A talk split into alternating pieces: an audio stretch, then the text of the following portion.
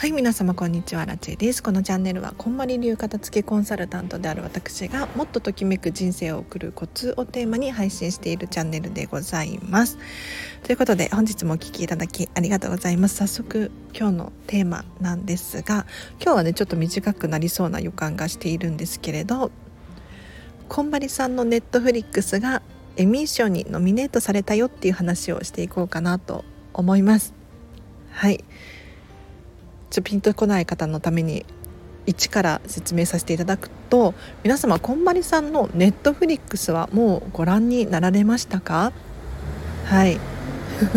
実はこんまりさんNetflixで看板番組を持っていらっしゃってですね、確か3年前に始まったんですよ。3年前にシーズン1が始まって、去年新しいシーズンが始まってですね、タイトルがもっとときめく人生を送る、あれ違うなもっととどっと人生がときめく片付けの魔法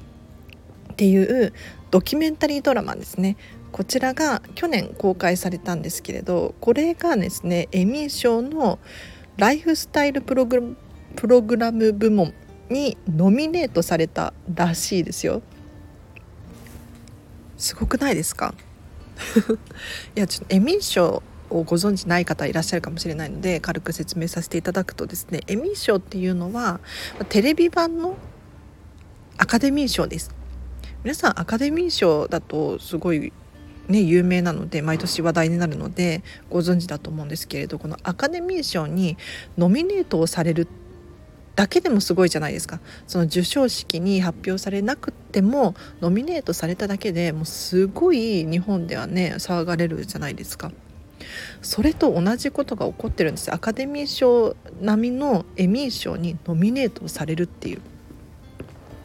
で実はこんまりさんね、確か3年くらい前だったと思うんですけれど、このNetflixの前回のドキュメンタリードラマのシーズンもですね、このエミー賞にノミネートされていたんですよ。しかもね、このエミー賞の授賞式でこんまりさんなんと司会務めてるんですよ。これ知ってる日本人少ないんじゃないかなと思うんですが、エミー賞で司会やってたんですよ。すごいですよね。で前回は残念ながら、受賞にはならなかったんですけれど、今回もまたノミネートされていて、ちょっと期待が高まっておりますよね。ワクワクしております私も。はい、ということで今日はですね、こんまりさんのNetflixのドキュメンタリードラマがエミー賞にノミネートされたよっていう話をさせていただきましたが、いかがだったでしょうか。ぜひねこのドキュメンタリードラマ本当に見てほしい。めちゃめちゃいいので、で1話あたりが確か1時間もないんですよね。多分45分くらいだったかな。結構あっさり軽めに見られます。でその1話2話3話とかってなってるんですけれど、1話完結なのでとても見心地がいい、分かりやすいです。なのでもうとりあえず一つだけでも見てほしいです。もう皆さんNetflix入ってますよね入ってない人いるかな、 いるかもしれないですね。もうこれだけのために1ヶ月でいいからちょっとNetflixにご入会ください。はい、おすすめでございます。このドラマ見ると何が起こるかっていうと、お片付けのやる気が上がります。というのもね、このドラマ見ていても実はここだけというか正直な話、お片付けの具体的な方法とかやり方っていうのはあまり出てこないんですよ。ただひたすらこんまりさんとそのアメリカのね LA の方のお家のお片付けをするだけっていう、それを見てるだけっていう感じかな。でこのドキュメンタリードラマの何がじゃあいいのかっていうと、それぞれの人の変化がすごくね共感できるところなんですよ。これが非常におすすめポイントです。今回のこのNetflixの新しく始まったシリーズはですね、前回は個人のお家のお片付けだったんですけれど、実はビジネスのお片付けだったりとか、他にもね、教会を片付けるとか、確かそんな感じだった気がする。教会じゃなかったかな。なので一人の個人のお家のお片付けとかではなくて、例えばお店のお片付けとか職場のお片付けとか、そういう感じだったんですよね。でも何が起こったかっていうと、もう本当にドラマよ本当に多分泣けると思います。私は泣かなかったけどごめんなさい、私は泣かなかったけれど、本当に人間ドラマがあって、こんな辛いことがあったのかと、こんな風に人って変わるんだ、すごいね、お片付けによっての変化っていうのをこう目の当たりにして、それだったら私もやってみたい。要するに人生に型をつけてる人を目の当たりにすると、私も頑張りたくなるんですよ。でね、実際問題、私もお片付けのレッスンとかをねすることがあるんですけれど、今はオンライン専門でやらせていただいてるんですが、オンラインでもね、もうひしひしと伝わってくるんですよ。この人変わったな、この人変わるな。で、時には荒地さん辛いですってね連絡をくれる人とか、もう今日泣きましたとか、昨日ね徹夜で片付けしてとか、泣きながら片付けしてとかそういうご報告をいただくことが多々あります。で、皆さんにも起こりうることだと思います。ぜひお片付けやってみてください。はい、このドラマ見てやる気スイッチ入れてやってみてください。では以上です。短いですね、やっぱりね。はい、ちょっと一つだけ話してもいいですか。なんかちょっと舞い降りてきたこと喋りたくってめちゃめちゃ怪しいんですけれど、喋りたいことがあるんですよ。そう、私今度から降りてきたって使おうと思っていや全然降りてきてないんですよ。別にそういえばあの時だったなとかって、ただ思いついただけの話なんですけど、これを降りてきたっていうことにします。で、降りてきた話何かっていうと、私めっちゃ怪しいこと意外としてるなと思って、自分自身で。で、その一個を今日お話ししようかなと思うんですけれど、何かっていうと、毎朝ではないか、お洋服選びの時です。お洋服選びの時、皆さんにもね、ぜひね、私の真似をしてほしいんですけれど、毎朝こうね、お洋服何着ようかなって迷う時あるじゃないですか。で、最近はアラチェはあまり迷わなくはなったんですけれど、それでもやっぱり可愛いお洋服ばっかりだから全部着ていってあげたいんですよ。でも体は一つしかないから、着れる洋服の量っていうのは限られているじゃないですか。そんな時に、じゃあどの子をね今日は連れて行ってあげようかなって悩むんですが、このコツさえつかむと、ちょっとね、お洋服選びが簡単になります。はい、めちゃめちゃ怪しい話をします。何かっていうと、クローゼット開けてお洋服全部見える状態にして、どうしようかなって思った時に、この一言ですよ。今日アラチェに着られたい子、手を挙げてくださいってね、お洋服たちに問いかけるんです怪しいでしょ。これやってるんです、実際に。今日アラチェと一緒に出かけたい人、はい、みたいな。手上がるんですよ、実際に。いや、私の気持ちの問題だとは思うんですけれど、今日どれ着ていこうかな、どの子を連れていこうかなみたいな。そんな時に、今日一緒にお出かけしたい人とかね、お出かけしたい子か、人じゃないからね今日アラチェに着られたい人誰かなみたいなっていう風にクローゼットの中身を見ると、じゃあはいはいはいみたいな、ポンポンポンって、じゃあこれとこれとこれみたいな、決まるんですよ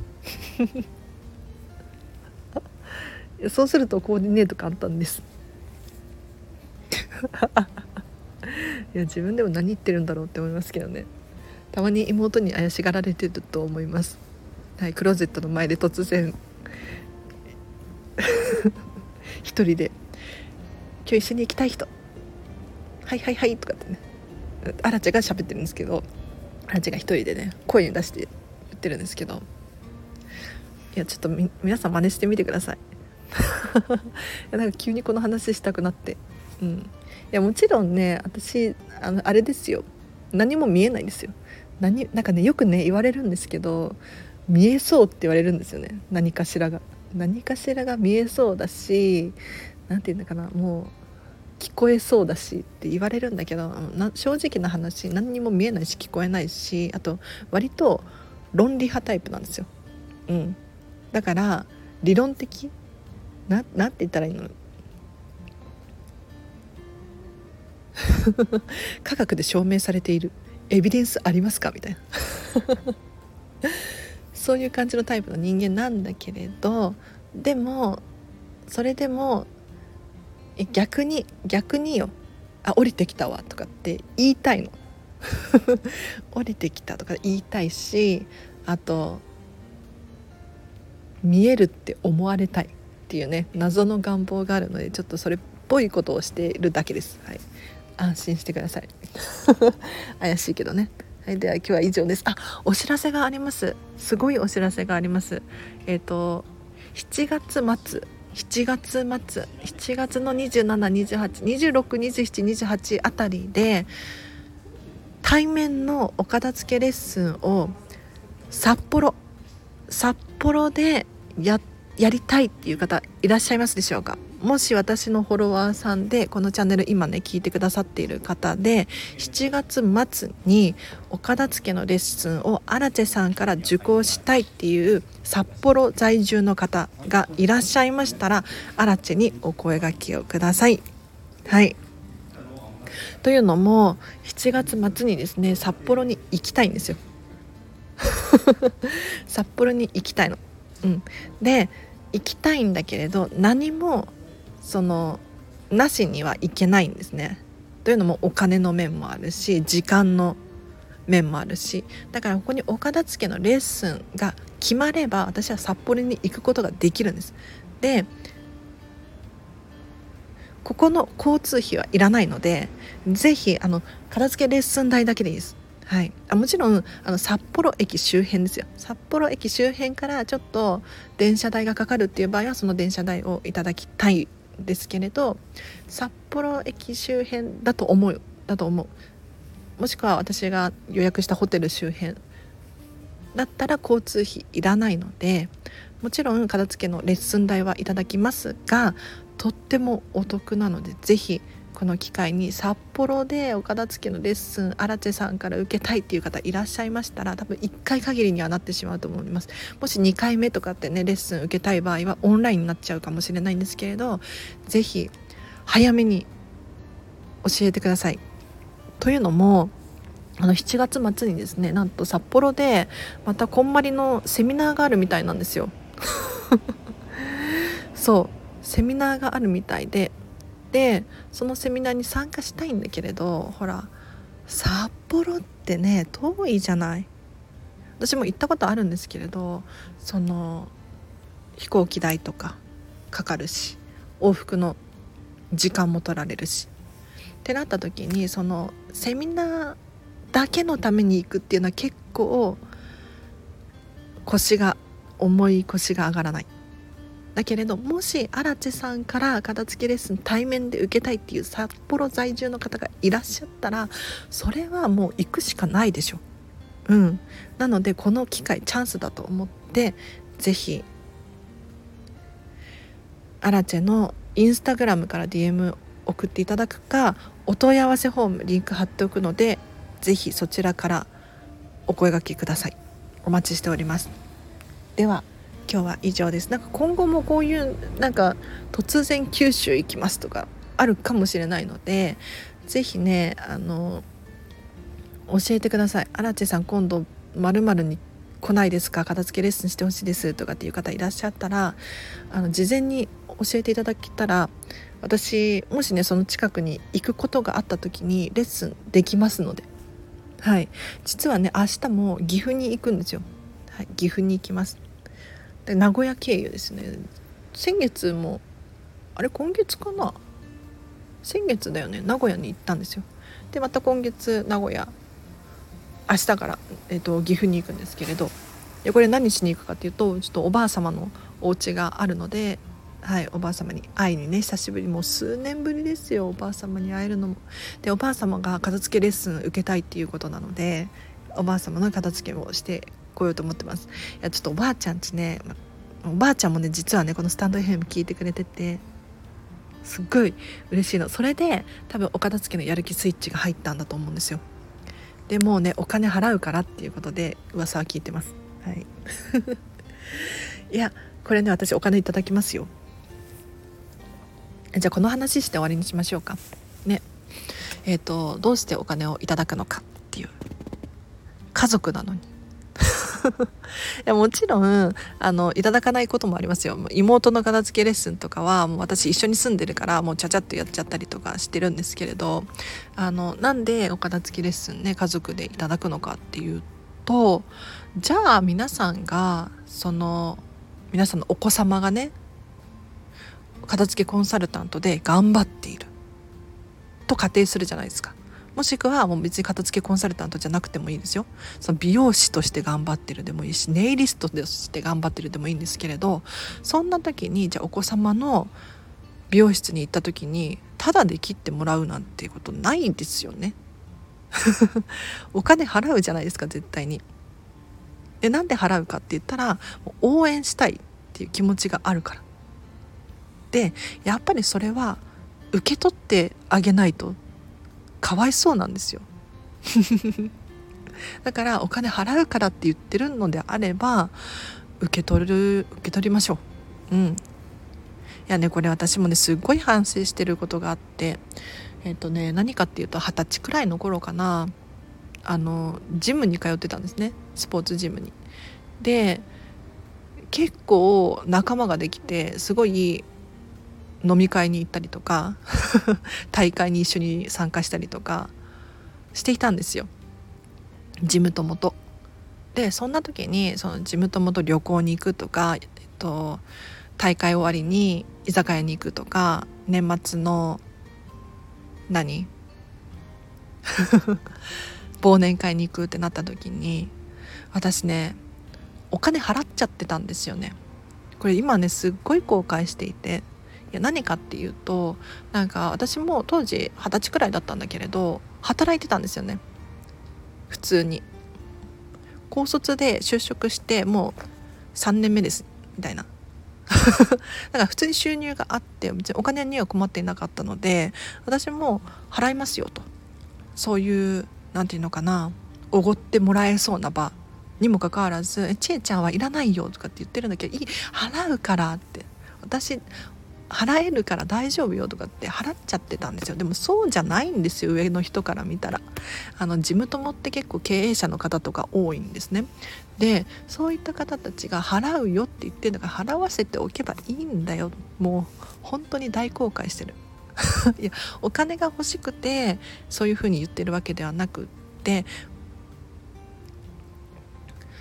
払いたいんだよ。払いたい人がいるんだから払わせてあげないと嬉しくないじゃない。いや払わせてもらえなかったら悔しいじゃないねえ。いやもう本当にあの頃のあらちゃんに伝えたい。それは払っちゃダメだよってなんでですかね。いや本当に毎回ちゃんと払ってた。